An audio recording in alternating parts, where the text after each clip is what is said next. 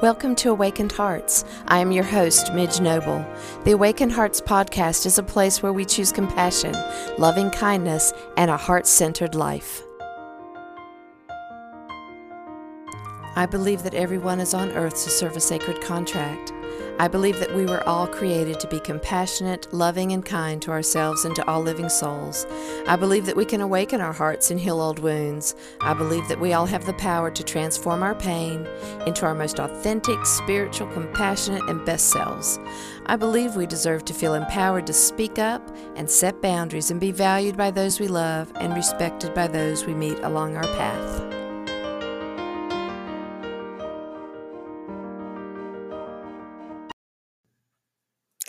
Hello, Bodhi Seekers, and welcome again to Midge's Mumblings on Awakened Hearts. So, today I'm going to talk a little bit about the road to spirituality. Um, my road to spirituality started when I was very, very young. I had a grandfather on my dad's side. My paternal grandfather was a minister. He served for a very long time. He was loved by many of the people uh, in our denomination, and he was one of the go to guys uh, in the denomination. He was a very um, uh, what is the word? I, I, always use firestone and brimstone, you know, kind of minister. He was very King's James version of the Bible. He was very strict. He knew exactly what he felt was right and what was wrong. Um, and and he served in this capacity for for many many years. Um, he also assisted with our church campground, and he you know helped with getting folks into the camp, and he took care of the grounds and and he did a little bit of everything. Him and his wife uh, anna pearl uh, served uh, together uh, she you know, definitely in that generation took her proper seat in the church and was there faithfully to listen to him preach. And I'm pretty sure I was very young at the time, but I'm pretty sure that, you know, she also was a part of the women's groups. But back in that day, there was no, you know, taking ownership of leadership in the church or anything like that. Um, I also have an uncle who served for 53 years in the ministry. Uh, 50 of those years was at the very same church. I spoke some about that in the last uh, season. Um, and he was way loved by his church. He was a great youth pastor and he would go to camps and and um, ministered to the young people at the campgrounds, and they all adored him. He was very fun, still is a fun uh, guy, great sense of humor. Love him very much, and he is very committed to his faith. He's very committed to um, doing the work that he was put on this earth to do. And he also now, um, he also, you know, ran, uh, he was part of the post office for a while, uh, in addition to, to pastoring. And now he serves in taking care of the bodies after death at a funeral home. And it is his purpose at this point in his ministry to give back to the families in their time of sadness and loss. And I can only imagine that he is the greatest comfort and he does his job with much dignity. So I was raised in the church. I always felt the calling to do something important with my life. The messages I got about serving in that capacity was that I could be a missionary, um, but you could not be a youth minister and get paid in our denomination um, unless, you know, I mean, not in our denomination, period. And then I could serve as a youth minister once I got married, and uh, I could serve you know, with my husband, or I would serve as the youth minister while he pastored the church. Um, that was my options. At one time, when I was quite young, I thought that I would be a nun. But I was quickly told by my grandfather that was not going to happen and that we were not Catholic and um, basically Catholics were going to hell. No disrespect to any listeners who are uh, have a Catholic faith. Um, that was what he believed back in the day. Um, Don't know if he would have changed his mind, but um, you know that that was my grandfather's belief. So when I really thought that I might be a missionary, I did take a, a mission trip to India where our missionaries were serving, and and I I tested that calling and felt very comfortable in doing that and really thought that this was exactly what I was put on this earth to do. Looking back, not I, I mean, looking back, I have a broader spe- uh, you know view. So it's not that uh, what I did was dishonest or in any way not authentic. It was authentic in that moment as I get more clarity about it, as I'm really picking apart the choices that I've made through my life and what led me to where I am now, I think part of what was going on with me was this whole mixed bag of I want to be worthy, I want to do something important. I felt like that the way the whole church was set up and how just from from the from what people believed in the Bible and how people interpreted the Bible and how people were living their lives, I didn't feel like I fit into that. I didn't feel like I felt like something was off and I just didn't know what it was. So, as a very young girl, I thought, well, maybe if I became a missionary and I walked the dusty roads of Damascus or I served in some foreign country, then I would be worthy and I would be able to be accepted into the kingdom of heaven. Somewhere in my my belief system based on who I knew I was without knowing it cognitively. I knew it in my soul that who I was was not at that time and maybe never going to be accepted by the church. And I was looking for my in. you know, it was kind of like I think I really was trying to figure out a way that I would seal my spot in heaven, even though I might not be worthy. I guess I was kind of working the odds, you know? And I know that sounds really weird now as I sit here as a 60 year old woman and knowing my place in this earth and knowing who I am and how I'm serving. I think there's still that piece of the spirituality that is always coming in conflict with my religion as I was taught as a child. And that there was no way for those two things to blend and to meet. So as I grew up, I learned that if I couldn't have both, feeling really secure in my spirituality and following my faith based religion, I just decided I would have to pick one. That came after I realized that I was gay. I definitely had to pick one because any church I went to might say welcome on the sign, but it wasn't a, an acceptance welcome. It was not a welcome, we accept you as you are, and we believe with you that you are going to heaven because you were created by God to live this life that you're living, that this is who you authentically are. I heard someone say the other day on a post um, that that that sometimes people turn gay because of what they've been through.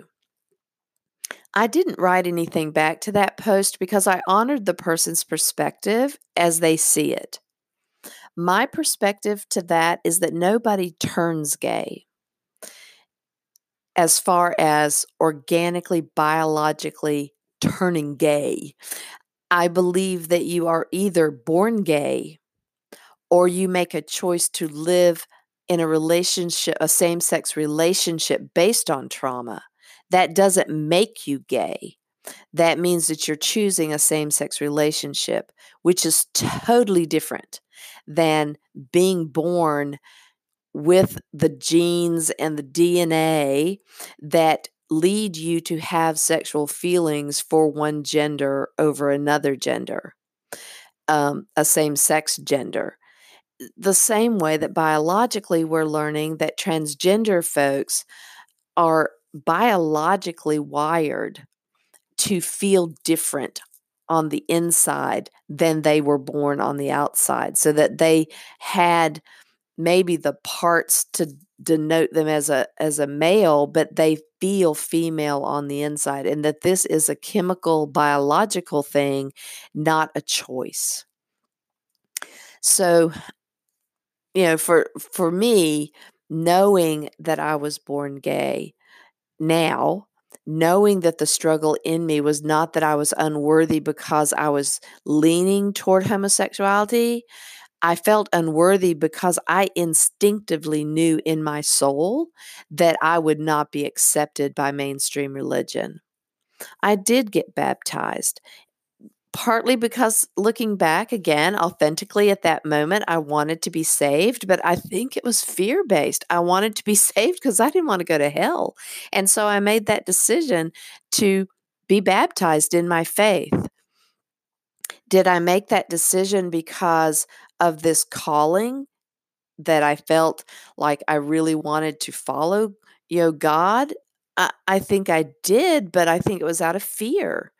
Everything about my religious experience, although people talked about a loving God, I saw a God from from the other side from my grandfather, the you know the wrath of God, the that you're going to go to hell, God, that you know the flood, the you know the you know plagues, the all of the stuff in the Bible that kind of scared the crap out of me. Seriously, I I just didn't understand how a loving God could like wipe out people and and children and I just couldn't understand it. My my heart is wired so differently. But that is who I am, not something I've chosen. It is I, I told Father Joe the other day, one of the the uh, priests at the Episcopal Church, that you know I just me and me and doubting Thomas are like probably brother and sister because I always have so many questions and I always have so many concerns about things that that I read in the Bible that seemed just absolutely against my core values now of compassion and respect and yeah I just I just struggle with that. So the path that I'm on to my spirituality has been clouded by well intentioned people trying to save my soul when really my soul closed down because I knew that they wouldn't accept me even if if they knew me at that moment. So in the next part of this episode, I want to tell you what's changed. I want to tell you how my spiritual path is beginning to have a path that I didn't expect, a path that I am choosing, but I really didn't expect it. So hold on after this break, and I'm going to tell you the rest of the story. Hey guys, have you ever thought about starting your own podcast like I'm doing here? I used to have a radio show on the internet and I absolutely loved it. The downside was I had to pay to be the host. I had to pay a lot of money. I loved my show and I still had lots more to say. I just didn't want to pay so much to have conversations with you. That's when I found Anchor. I am so excited because Anchor is a one stop shop for recording, hosting, distributing, and monetizing my own podcast. Instead of me paying out a lot of money, I have the potential to get paid for using my voice and talking about what is important to me and hearing your stories. I love connecting with all of you, and Anchor has given my voice to you. So if you're ready to start your own podcast, go to anchor.fm backslash start to join me and the diverse community of podcasters already using Anchor. That's anchor.fm backslash start. I can't wait to hear your podcast. Thanks for joining the Gay with God community. Welcome back. So, from the first part of this episode, I want to just make one further comment that that I truly love the people that were kind to me as I was growing up. I do believe that that everyone truly believed they were doing what was best by me. I believe that there were very kind people in my church, and I can see their very gentle, smiling faces, and I can remember times that I did feel loved and appreciated. I also believe that religion as a whole was created by man. I believe that everyone took the Bible as as truth valid no exceptions and I don't fault anybody for how they were raised or what they believe. And I I don't fault myself for not being able to fit in. And I'm unpacking that now as a 60 year old woman. If I had told my grandfather that I was going to chapel at the Episcopal Church I think he would have been disappointed. I think he would have probably believed, as he did that Catholics were going to hell, that he probably would believe that I was going to hell. The way that I had to put a gap between walking away from religion because I was an abomination to his Lord and Savior Jesus Christ and I was going to hell for being gay, to now having weekly time at chapel at an Episcopal church, I filled that void with my own spirituality. Instead of reading the Bible every day, I started meditating on compassionate writings.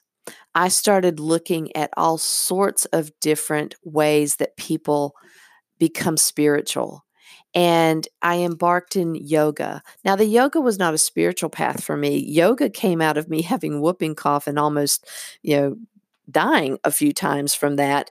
And I got into, uh, you know, taking care of my body and breathing and gentle stretches instead of going to the gym. So, yoga actually started out of an illness, which led into, you know, vegan and all sorts of things that that have changed for me all because of the the yoga became part of my wellness plan after whooping cough and being vegan was during that time because I couldn't do anything but read. I couldn't get up and walk around and I was too sick so I was able to read and I read a book called Compassionate Eating which for a week it took me through the life of animals and how they're treated and what happens to them before they come on the market shelf and and I I stopped eating meat. I just couldn't I couldn't do it.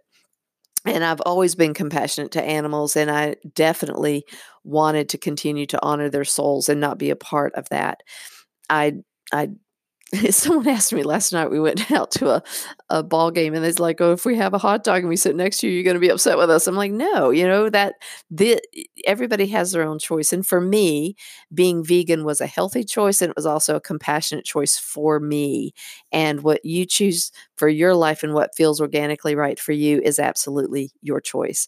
Um, so the spirituality part has been a lot of leaning toward Buddhist teachings, um, I'm I'm not a, a complete Buddhist. I'm I'm not complete anything at this point. I am I am midge vibrating at a high the highest level that I can in compassion and love and kindness and respect and seeking the creator of all that is, the God of my understanding, which is in conflict with what's written in the Bible. The God of my understanding is one of um, uh, more compassion than than is often shown in the Bible. So I'm still in conflict on this journey as to how do I put together this God that would wipe us out and kill us and you know i feel like and and if my mom ever listens to this she'll she had these same concerns it's like why do i have to follow a god's rules or or and I, and he says I have full choice whether to do that. But if I don't follow his words and exactly how he says, he's going to send me to hell. And I I heard that from the time I was like a young child, you know, probably nine or ten years old. And you know, now I'm I'm beginning to see the validity of that question and the validity of that doubt in her mind. And um, so I'm walking that path. I'm walking the path of questioning and struggling how to how to claim the the part of me that seems to be leaning back into a religion when I really don't trust it. I really don't understand where I was even came from and how that now fits with my total comfort of being uh, spiritual and loving and kind. And before you like scream at me and say Christians are loving and kind, Uh, there may be some Christians that are loving and kind. I actually do know some Christians that are loving and kind. But as a religion, please understand, I'm looking at the concept of the religious dogma and spirituality. And can those two ever blend? Can you be a spiritual religious person, or do you have to choose? For me at this point, I'm really leaning toward you probably have to choose. I don't know. I I love the journey though, in some respect, although it's tearing me up a bit. Um, I, I want to give a lot of credit to Father Joe, who is a very compassionate person and a very open minded person. And um, you know, who is not telling me what to do, but giving me lots of information to unpack it for myself. And by him unpacking it, I get to listen and then hear what resonates with me. And yesterday's discussion resonated in that, you know, I am worthy. And I know that on a core level, separate from the religious part on my spiritual level, I've I have felt worthy, you know, f- for a while now, and I feel worthy as a as a person showing up in my purpose. I don't feel worthy as a religious person, and I don't know if I have to. I don't know if I have to feel worthy in that way. So, as I unpack the religious versus the spirituality part, I'm quite amazed that I am now going to chapel.